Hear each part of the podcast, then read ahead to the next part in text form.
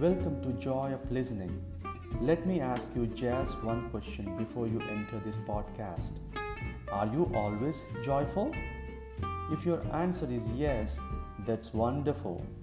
If not, this podcast is just for you. Are you ready to carry the bundles of joy in your life all the time? If your answer is yes again, then you are at the right place. Hi, this is Bharat Adipu, a spiritual seeker by choice, a yoga teacher, and a published author by passion, and above all, an addict of blissfulness. The purpose of Joy of Listening is to unfold the quotient of joy in your life with short stories, insights, spiritual and philosophical thoughts presented in the form of short talks, interviews, and debates. Happy listening to my podcast, The Joy of Listening.